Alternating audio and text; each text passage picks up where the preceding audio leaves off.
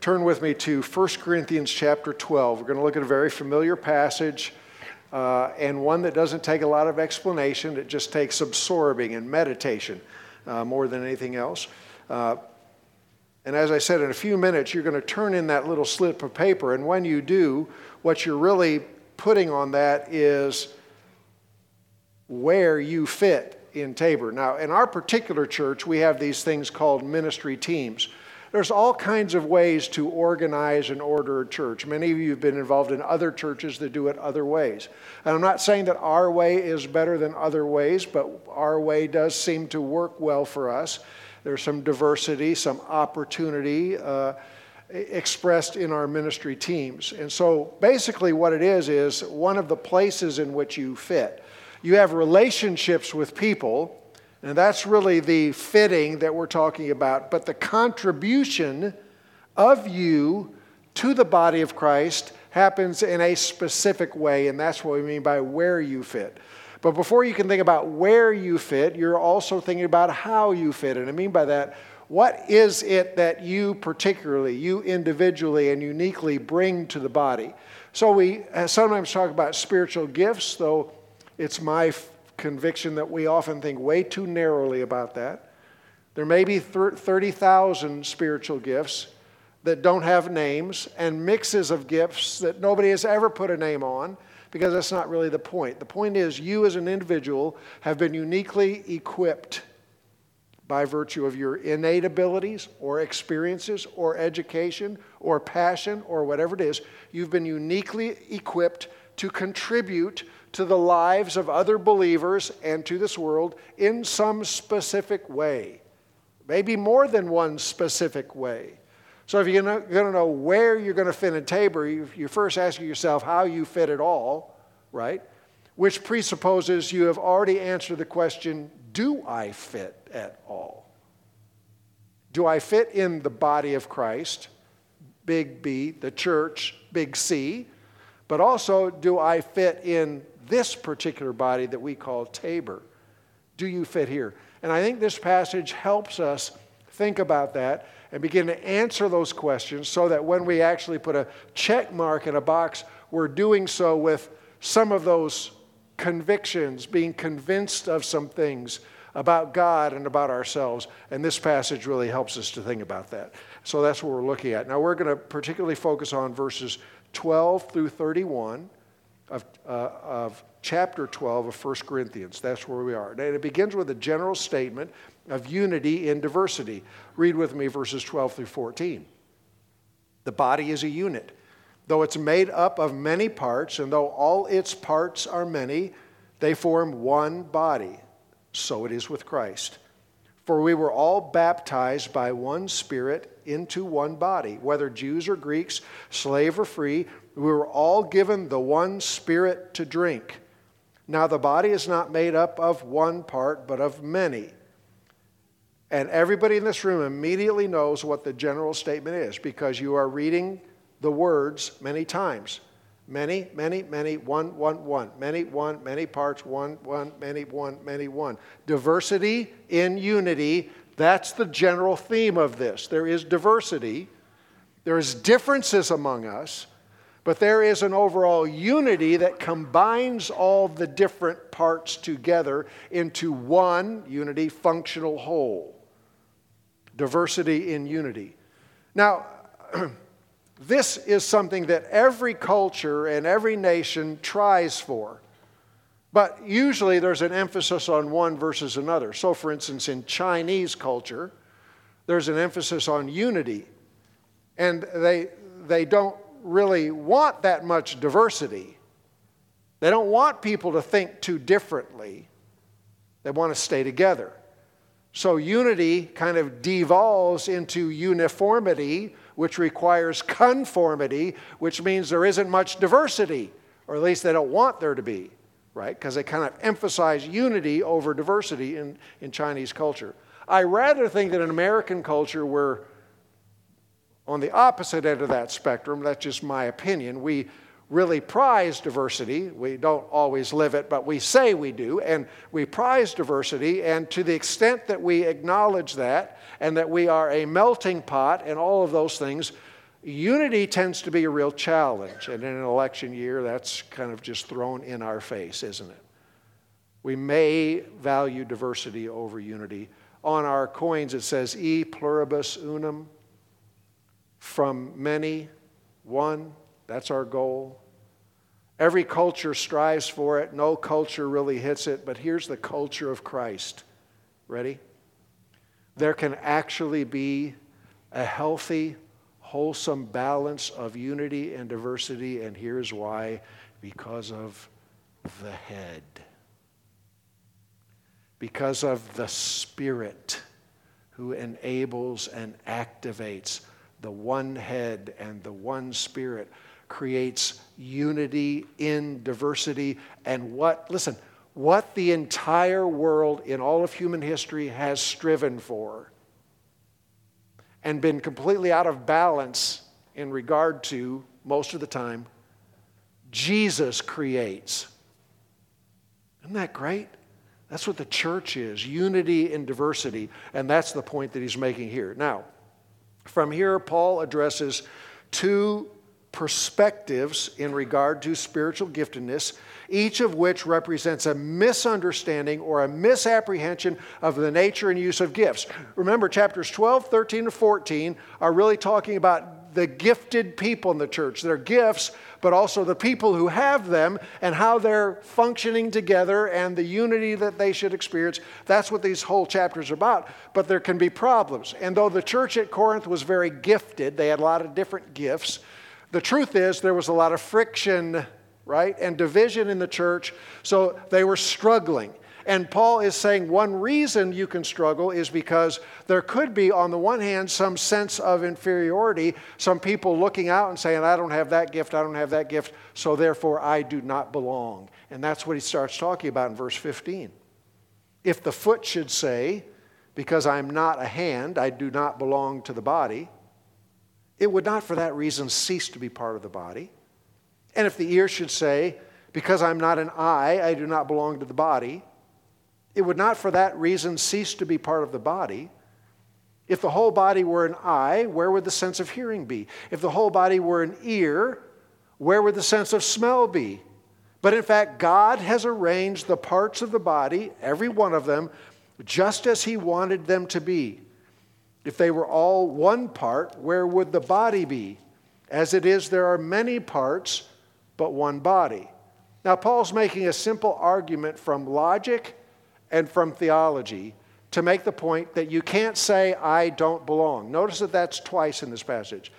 I don't belong. Here's somebody who is looking from the standpoint of his own gifts, he's looking out at others and seeing others with perhaps more prominent gifts, more flashy gifts, more gifts, whatever it might be, uh, and saying, I see how they fit in the body, I just don't see how I fit in the body. I don't belong. He's addressing a sense of marginalization or insignificance due to your particular spiritual gift or lack of it.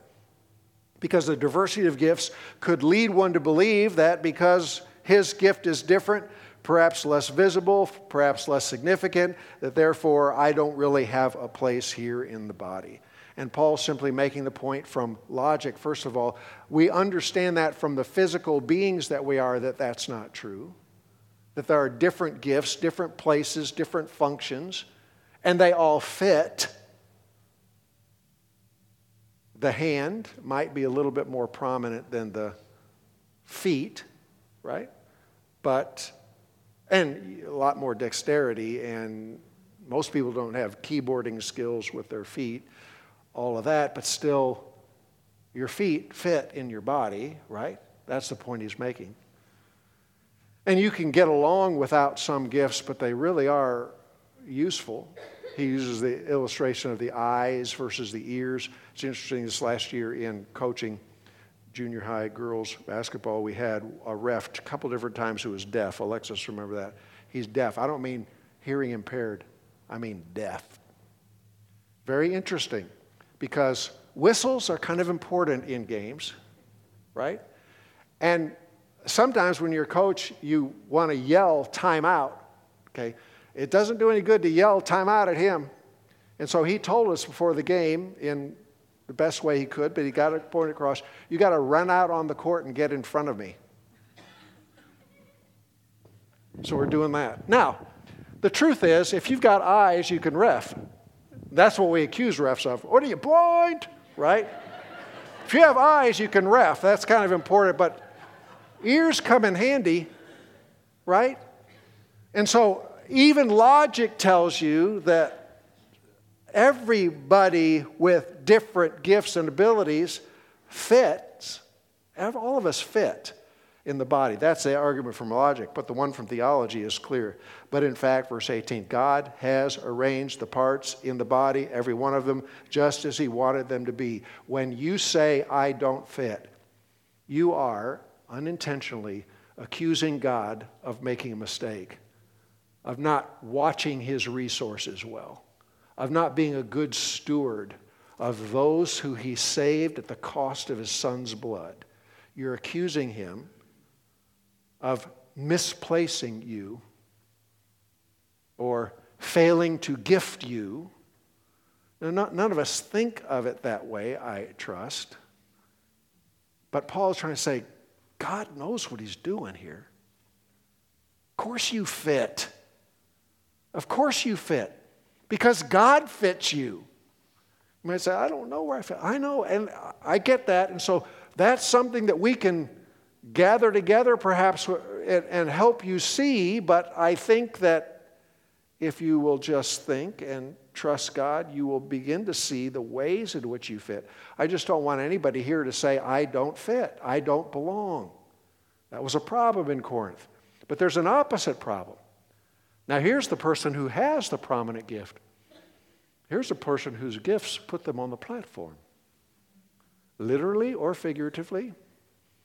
And they can begin to say, well, you know, some gifts. Uh, I there's, you know, that person over there, bless their heart. That's how we. That's how we, you know, insult people as a Christian. You just say their name and then add bless their heart. It's not what the word bless means, but that's what we're actually doing, right? And, you know, they try. And we'll put them on this team because, you know, there'll be somebody to hang out with them while they're doing nothing that matters. Again, we don't ever say those things, but it's possible for somebody to have the opposite view, like, I see how I fit. And I'm, I think the church is glad that I'm here, but I don't really, that other person probably doesn't matter so much. Now remember that pride was a problem in Corinth, right? There's a lot of people that really thought quite well of themselves. We, we see that in the rest of the book. And the truth is, none of us are immune from thinking that our place matters more. If I didn't do what I did, this place would fold in three weeks. Right? So, what does Paul say to these people? The eye cannot say to the hand, I don't need you. The head cannot say to the feet, I don't need you. If there was ever a part that could say to another part, I don't need you, it would be the head, right? No.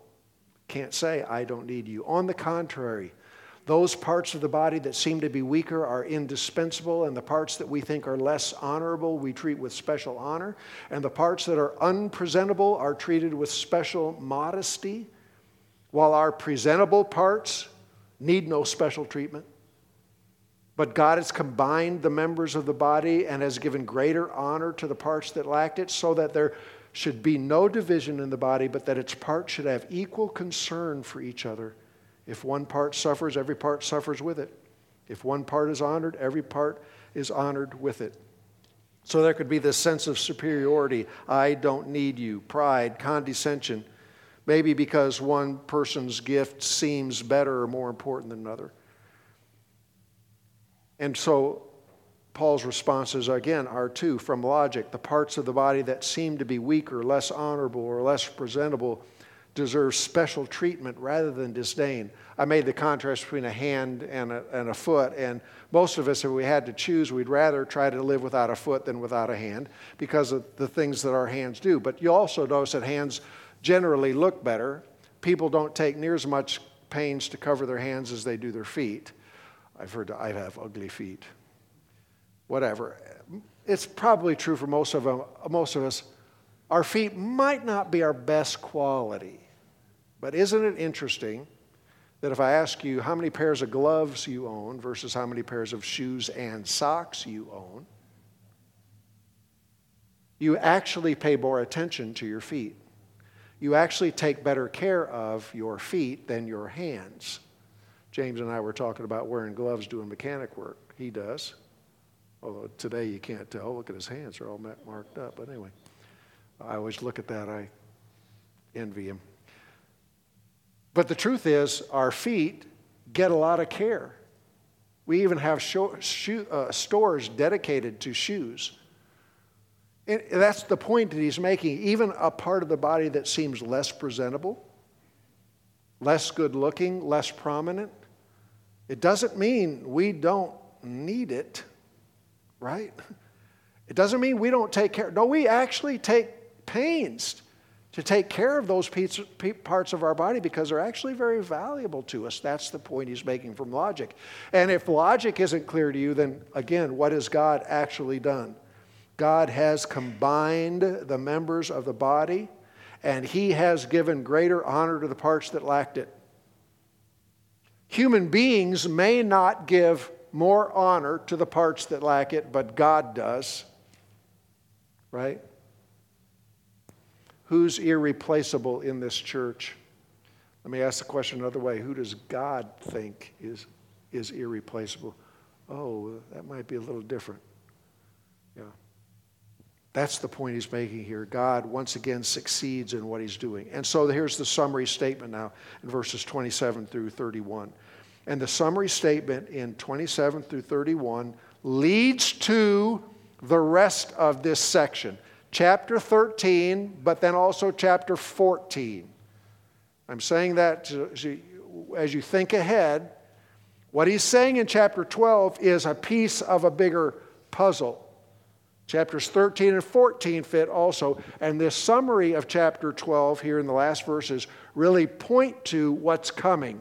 So he says this Now you are the body of Christ, and each one of you is a part of it. So the answer to the question is Do I fit in the body of Christ? God's answer is yes. If you are a follower of Jesus, you belong in the body, right?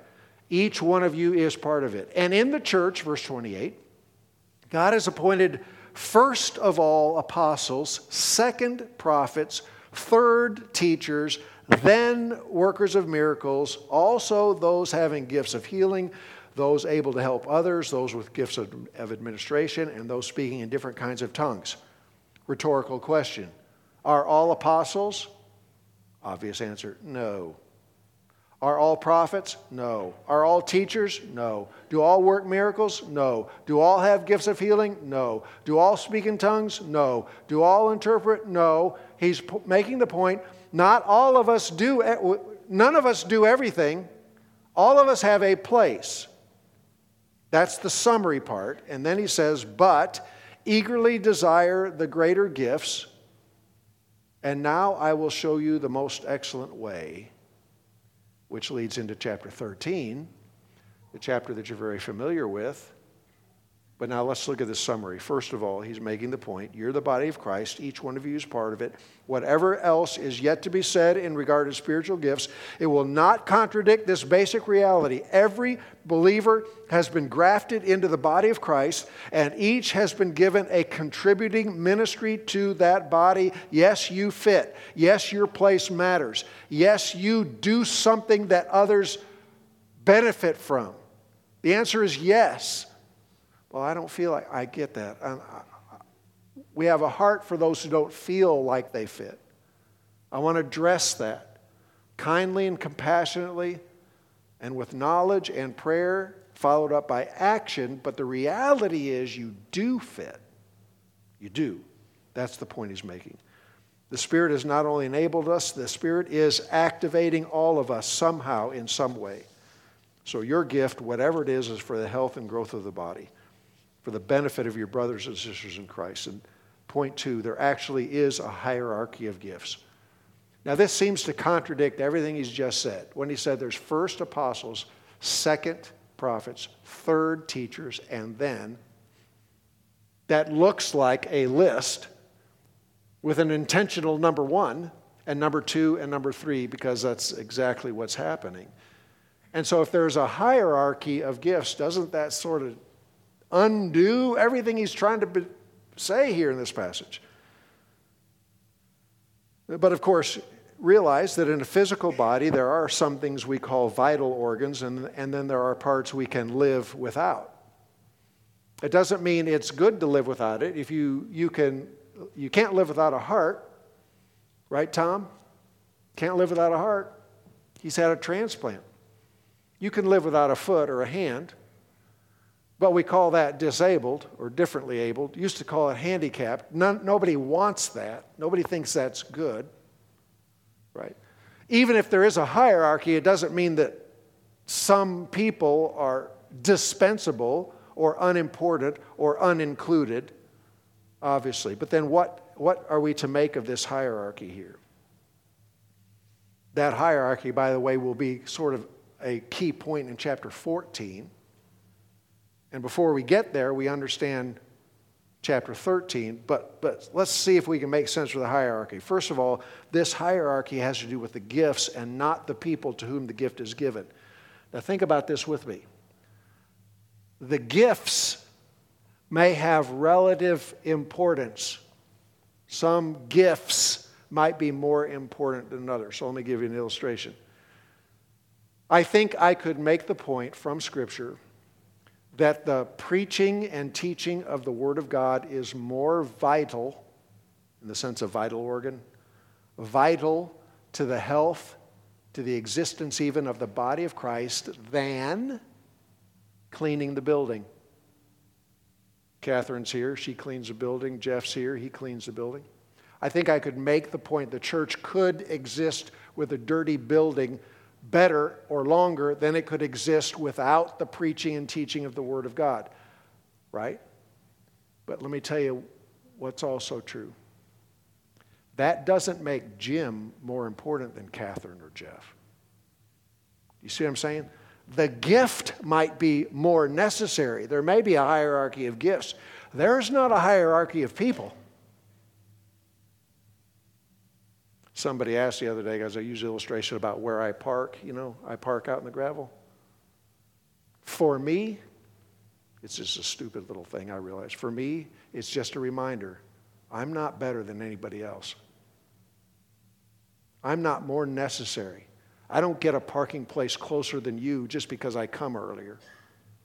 Anyway, the point is, people, even if there's a relative importance in gifts, that's not true about the people who possess them. We are equal in that regard. We are together, brothers and sisters of Christ. Number two, regardless of a person's gift, every person belongs to the body. As I said, you can live without a leg better than you can live without a heart, but both parts belong. And more important than any gift is the motivation and spirit with which it's used. And that's why love is a better way. Desire the best gifts, Paul said, but I'm going to show you something even greater than that, something more important, something more crucial and fundamental than, than how you would assess gifts and their hierarchy within the body of Christ. And that is love. Because the truth of the matter is, it is better to clean a toilet with love than to preach a sermon without it. Can I say that again? It's better to use your gift cleaning a building with love for God and the people you're cleaning up after than to preach a sermon for any lesser motive than that without love. And that's why chapter 13 is stuck smack dab in the middle of this section and gets all the words that it gets love, because that's important to see. So let's return to the questions with which we began looking into this passage. Number one, do you fit in the body of Christ? And the corollary of that, which is, is that connecting point Tabor? And so I think we've established from Scripture that if you belong to Christ, you belong to his body. To be in Christ is to be in the church. And here in independent America, where we relish the Declaration of Independence and have carried that spirit into every other aspect of life, which makes community, to say nothing of unity, difficult. There are people who want to believe that they have a perfectly healthy, good relationship with God, in full communion with God, and they have absolutely no connection to the body of Christ. There's no meaningful relationships, no contribution to the spiritual life and growth and well being of others in the body. They want to believe that's possible because here in America, we are a do it yourself nation, and so we can have a do it yourself Christianity. And let me just tell you, that's about like watching a hand only crawling up the sidewalk downtown. A piece of a body not connected to it. You know what you call that? A horror movie. That's what you call that. And that's what it is when somebody says, I am a Christian, but I don't really, I don't really need those people. I actually had a woman say it to me I don't need those people. I beg to differ. No, Jesus begs to differ, right? You do fit in the body of Christ. If you're a follower of Jesus, if the Holy Spirit lives in you, if you've been made part of the family of God, then you fit in the body of Christ. Then the question might be, but is it Tabor? Because I can tell you there's other expressions of the body of Christ all over this place. I pray for them. You've been to some of them. Praise God for every single one of them. How do you know it's Tabor? That's a good question. And when people come saying, I'd like to be a member of Tabor, I'd say, I'd like to know why you think you should be a member. We're happy to have you, but why do you think this is the place for you, especially since you've, you know, if you come to church here, you've passed four or five churches on your way here, right? So, I mean, why did you, why do you think this one? And, and I can't answer that for you specifically, but I can, I can point to a general answer, and I would just ask you a question to help get to that answer, and that is, what do you think you're doing here? Well, I, what are you here for? I mean, you did actually pass other churches to get here, so what's that about? Let me just say, ask it this way Is that just a matter of coincidence? I mean, did you really just flip through a phone book? Oh, well, there's not phone books anymore. Anyway, and just put your finger on a church and just decide to go there? Or, now I'm not asking you what you like about Tabor. Well, I come here because I like it. I'm not asking that. Is there divine intervention involved in the fact that you are sitting here this morning? Is it possible that God brought you here? Has this church been, or people in this church, been the body of Christ to you? Have they been a brother and sister in Christ to you in some way? Have you sensed that your spirit has been fed within this assembly? That you've been encouraged and challenged? That you feel like there's other people who get what you get, who face what you face? and who are willing to face it with you. If that's true, all that's good evidence that this is where God is putting you. And if you've answered the question, yes, I'm in the body of Christ, and yes, Tabor's the place, then it's simply a matter of saying, how do I fit? And that's where we began. How do you fit in this body of Christ here at Tabor? I'm asking you how God has uniquely wired and equipped you to contribute to the lives of others in ways that promote their health, spiritual health, and faith and effectiveness.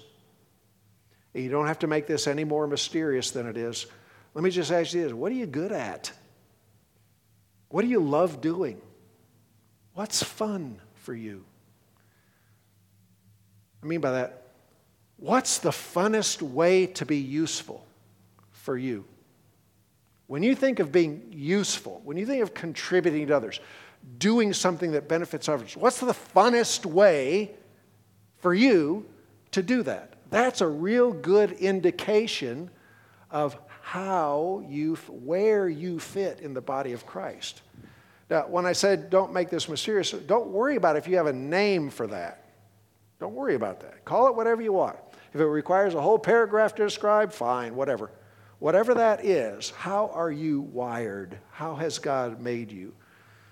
And more than likely, when you think of answers to questions like that, you will get a hint that one or more of the ministry teams on that little piece of paper are in the direction of what you love to do to be useful. Now, if you are unsure of what team to check, here's what you can do. It will be an administrative nightmare, but if it's good for you, do it. Just check all the ones you're interested in. I hope it's not eight or ten, but what I'm saying is if you check that, somebody's going to get with you eventually and have a conversation with you about it. At least that's our goal. The, the heads, the, the leaders of these teams will be in contact with those who check it. You're, you're going to be included in that group.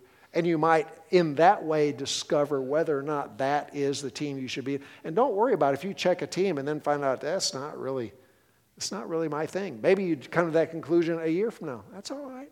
Because what we're doing here this morning, we'll do again. Right? So it's okay. But look at that thing. We're going to pray together, and I'm going to ask you to just look those that list over again, that little piece of paper you've got, and say, if God's put me here, what's my thing? Where, where do I fit best? What's my best guess at where I fit? And check those off, okay? Ask Him to lead you in that. Then we'll collect those together and go from there. Let's just spend a few minutes praying together. Can we do that?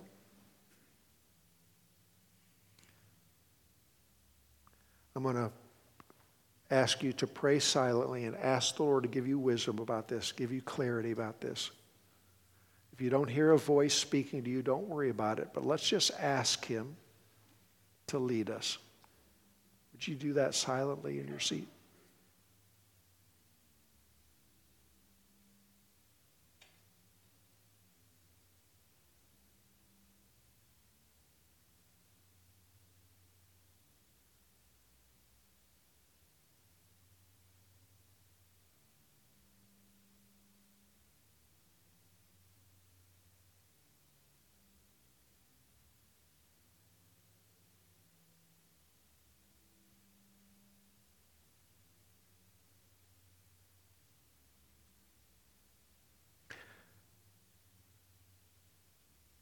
Now I'm just going to invite anybody in this room that feels led to pray and ask God to give direction and wisdom to us or to thank God for his grace and kindness in fitting you in the body or for giving you fulfillment in using your particular gift and ability, your, your participation in a ministry team, whatever it be. If you'd like to just express that out loud, to God as an encouragement to your brothers and sisters. I'm going to invite you to do that now, and I'll close us in just a minute.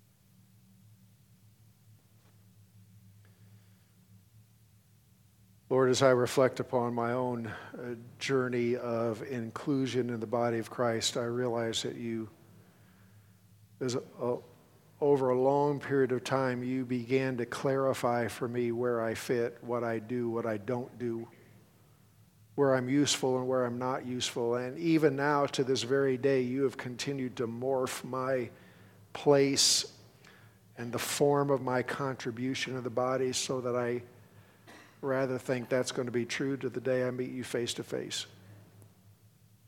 So, Lord, I pray that each one of us, in wherever we are in our walk with you, in our sense of clarity about where we fit, I pray that we would sense your goodness and grace in including us.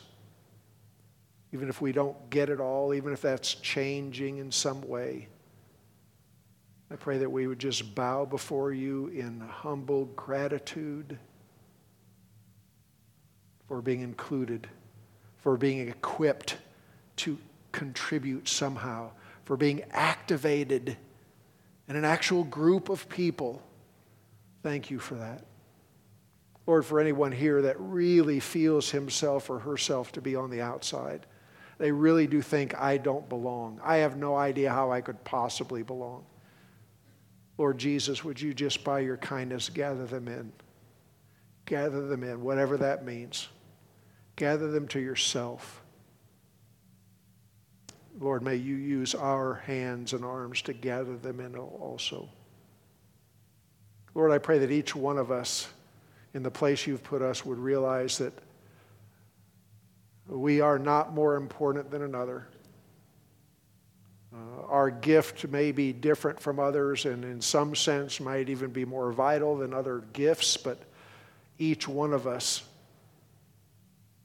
is on a level plane bowing before you. May we love and value our brothers and sisters in Christ. Thank you, Lord, for each one gathered, for every part put in the body. Thank you, Lord, for each one. Now direct us as we put little marks on a page. Holy Spirit, make clear to us the right thing to do for each one of us, the best option that we see at this moment, and then direct us from there, we pray. In Jesus' name, amen. amen. All right, if you haven't already filled that out, go ahead and do that put your checks on it, and then we're going to collect them here. So we want you to just pass them to an aisle whenever you're ready. Pass them to an aisle. May fold them once, be a little easier to handle. Fold them once, pass them to the aisle, and then um, some guys, some young men, some young men will uh, collect them.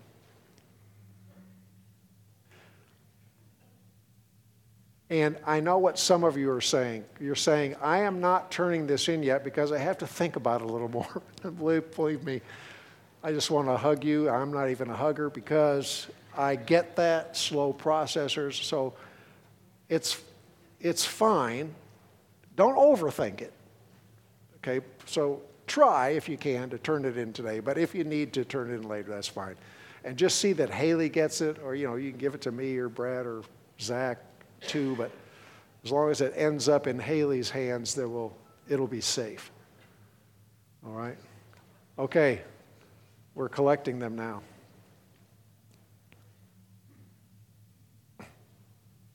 To pass them to the aisle.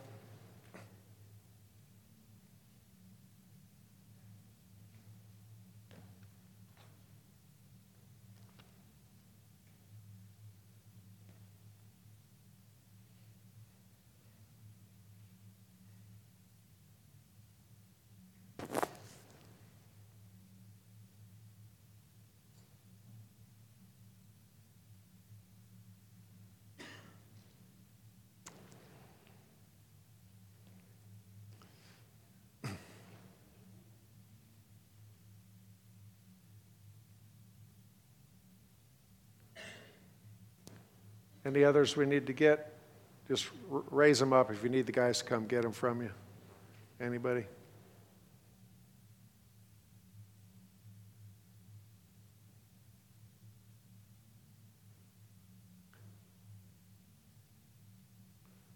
All right. Anybody else?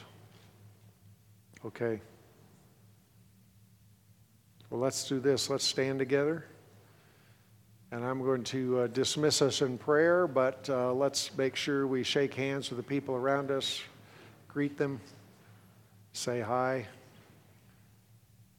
Heavenly Father, we are again grateful for your grace and kindness to us. Thank you for Jesus, whose blood, whose death and resurrection opened the door into our relationship with you, which bought our place in the body. Thank you for the Lord Jesus. Fill our hearts with that gratitude now, we pray. Take us from here, Lord, to represent you well in this world, a world full of people who don't feel like they fit, who feel like they're not needed, including some people who feel like others aren't needed. Lord, we live in that world. Help us to demonstrate the culture of Christ, where both unity and diversity are not only valued, but able to work. May we be a door in for people who feel disenfranchised and excluded. May we be representatives of you in that way. In Jesus' name we pray. Amen. You're dismissed.